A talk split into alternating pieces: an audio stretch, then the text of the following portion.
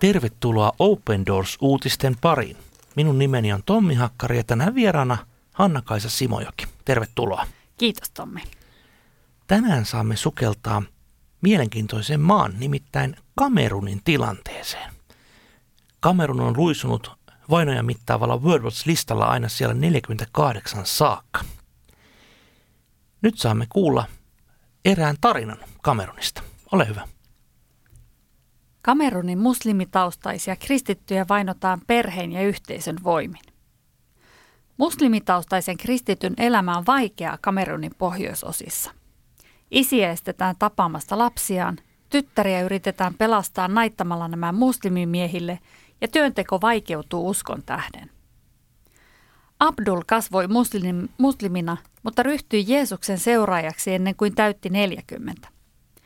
Tultoaan uskoon hän tunsi voimakasta paloa jakaa löytämänsä toivo muiden kanssa. Jumala valitsi minut tekemään hänen työtään, sillä kun Jumala valitsee sinut, sinulle on tehtävä. Jumala ei valinnut minua turhaan, hän sanoo. Abdulin lähipiiri painosti häntä palaamaan islamiin. Hänen vaimonsa otti eron ja pyrki pitämään Abdulin kaukana heidän lapsistaan. Häntä uhkailtiin, hänet kidnappattiin hänen ruokansa myrkytettiin ja hänet vietiin sultaanin eteen uskonsa tähden. Häneltä poistettiin sosiaalinen tuki, mutta hänen odotettiin edelleen maksavan elatusapua. Abdul on koulutettu vaatturi ja Open Doors auttoi häntä perustamaan liikkeen. Jatkuva paine kuitenkin vaikutti hänen terveyteensä ja Abdul joutui vaihtamaan paikkakuntaa. Uudessa kaupungissa hän sai vuokratuksi työtilan muslimimieheltä, joka hyväksyi hänen uskonsa. Neljä kuukautta myöhemmin Abdulin kerrottua asiakkaalle Jeesuksesta tilanne muuttui. Eräs kunnioitettu muslimies, muslimimies yritti lahjoa Abdulin palaamaan islamiin, mutta kun tämä ei onnistunut, hänen onnistui saada Abdul häädetyksi työtilastaan. Jumalan armosta löytyi ulospääsy. Häädön jälkeen eräs toinen muslimimies tarjoutui ottamaan Abdulin alivuokralaiseksi työpajaansa. Vaikka Abdulia yhä painostetaan, hän on pitänyt uskonsa. Open Doorsin avulla hän on ottanut, ottanut viisi oppilasta, joista kolme on muslimitaustaisia kristittyjä.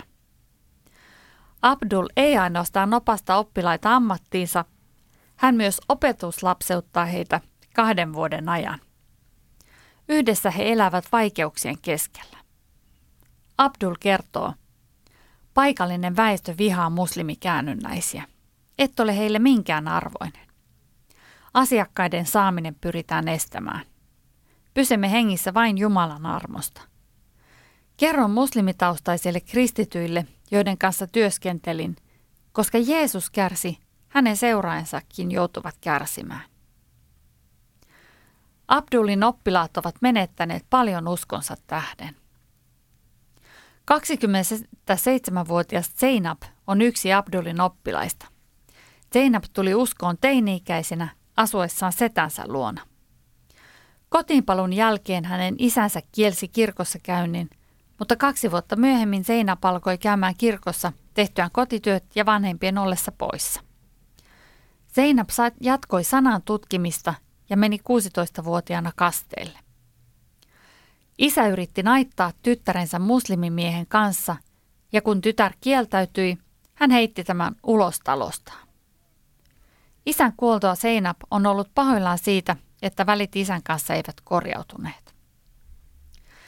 Seinabin muslimiveljet yrittivät uudestaan pakottaa hänet avioliittoon muslimimiehen kanssa. Jälleen hänet heitettiin ulos kodistaan. Nykyään Seinab asuu siskonsa ja tämän kristityn aviomiehen luona.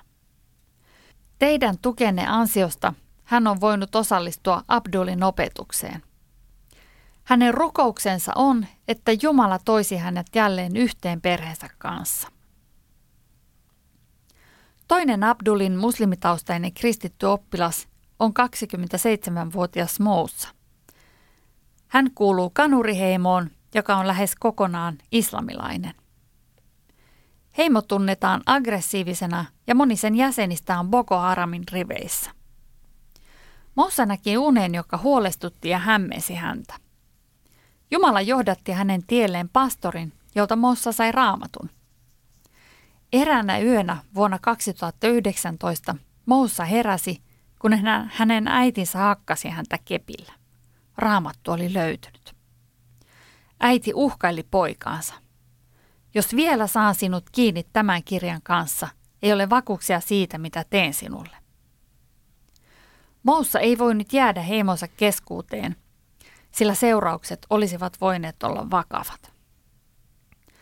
Moussa ei ole vielä tunnustanut tuskoaan, mutta pastori on selittänyt tunneen ja opettanut raamattua, ja Moussa tunsi tämän olevan oikea tie. Tunnustettuaan uskonsa, Moussa on tuntenut itsensä ulkopuoliseksi. Hän ei voi palata perheensä luokse. Moussa pääsi Abdulin oppilaaksi Open Doorsin avustuksella ja on päättänyt käyttää mahdollisuuden hyvin, vaikka joskus hänen on matkattava tunteja työpajalle. Moussa kaipaa rukousta oman sisäisen rauhansa ja perheensä puolesta. 34-vuotias Sule syntyi muslimiperheeseen. Vuonna 2016 hän sairastui vakavasti ja parantui pastorin rukoiltua parantumista. Parannuttuaan Sule päätti seurata Jeesusta ja meni kasteelle neljä kuukautta myöhemmin. Sulen perhe heitti hänet tulos, eikä hän saa tavata nuorempia sisaruksiaan, sillä äitipuolet pelkäävät hänen olevan, hänellä olevan heihin ei-toivottu vaikutus. Sule sai paikalliselta seurakunnalta asunnon ja on työskennellyt kaupassa vartijana pienellä ja epäsäännöllisellä palkalla. Sule ilmoittautui Abdulin työpajaan elokuussa. Hänen rukouksensa on, että Jumala koskettaisi hänen perhettään. Uskon vaikutus liiketoimintaan. 44-vuotias Danki on naimisissa ja neljän lapsen isä. Hän syntyi kristittyyn perheeseen, mutta kääntyi islamiin vuonna 2004. Vuonna 2018 Abdul evankelioi Dankia ja antoi hänelle traktaatteja luettavaksi. Ajan myötä Danki vakuuttui Jeesuksen todella olevan tie ja antoi elämänsä hänelle. Perheeni oli onnellinen, että olin tullut järkiini. Ongelmaksi muodostuivat naapurit. Työnteosta tuli vaikeaa ja hänen oli jätettävä työpaikkaansa. Huhtikuussa Danki sai Open Doorsilta avustuksen, jonka avulla hän sai perustettua oman parturiliikkeen – ja jonka tuotto mahdollisti toisen liikkeen avaamisen vain viisi kuukautta myöhemmin. Paikalliset muslimit eivät kuitenkaan vieraille hänen liikkeessään, koska tietävät hänen luopuneen aiemmasta uskostaan. Open Doorsin tuki mahdollistaa monien muslimitaustaisten kristittyjen elämän, heidän perheidensä ja yhteisöjensä käännettyä heille selkänsä. Rukoile voimaa kristityille, jotka joutuvat perheidensä hyljeksimiksi uskonsa tähden. Niin, Abdullah, Abdullah todella on opetuslapseuttanut ystäviemme ää, Kamerunissa ja voidaan sanoa, että, että ihan hänen alkutilanteensa kuulosti kyllä todella hurjalta. Hänet siis on kidnappattu, hänet on viety ruoka pois, yhteiskunnan tuet pois, perhe on viety pois ja häneltä meni terveys. Ja näistä kaikista todella vakavista vastoinkäymisistä huolimatta hän todella on Jumalan armosta pystynyt opetuslapsettamaan Zeinabin, Dankin, Sulen ja Moussan. Tämä on todella rohkaiseva tarina Kamerunista. Ja tästä tarinasta käy hyvin ilmi, että minkälaista monien muslimitaustaisten kristittyjen elämä on Kamerunissa ja, ja monissa muissa maissa, missä on, on muslimiyhteisöjä. Että se, sitä vainoa tulee, tulee monella tavalla perheiden ja, ja, ja yhteiskunnan taholta myös. Ja yksi, yksi on juuri tämä, että, että, että ö, elanto, elannon hankkiminen vaikeutuu. Ja ilman elantoa tietysti maassa, missä ei ole Suomen kaltaista so- sosiaaliturvaa tai mitään muutakaan, niin on mahdoton elää. Ja tässä haluan vielä oikein korostaa meille kuulijoille sitä, että kyse on siis Kamerunista, pääosin kristitystä maasta, jossa on sanotaanko näin, melko nopeasti tämä asia huonontunut erityisesti pohjoisosissa. On hyvin surullista ajatella, että joudumme lukemaan tämänkaltaisen tarinan Kamerunista, jossa on enemmistö sen maan asukkaista on kristittyjä. Kyllä, siellä on äh, Boko Haram tehnyt is- iskuja pohjoisessa jo jonkin aikaa, mutta nyt selvästi ne iskut ja levottomuudet ja vainot on, on levinneet tuonne muuallekin maahan. Voidaan sanoa, että ehkä meille suomalaisille hieman tuntematompi alue, mutta Sahelin alue, joka on siis käsittääkseni Saharan alapuolella, siellä erityisesti operoi tällä hetkellä Boko Haramin sotureita sekä muita ö, tämmöisiä islamistijoukkioita, jotka yrittävät tehdä siis tästä – koko Sahelin alueesta yksi valtava islamilainen alue. Ja tämä on todella, todella vakava asia ja siellä on monia maita, jotka joutuvat kokemaan tällä hetkellä vakavaa vainoa näiden joukkojen takia.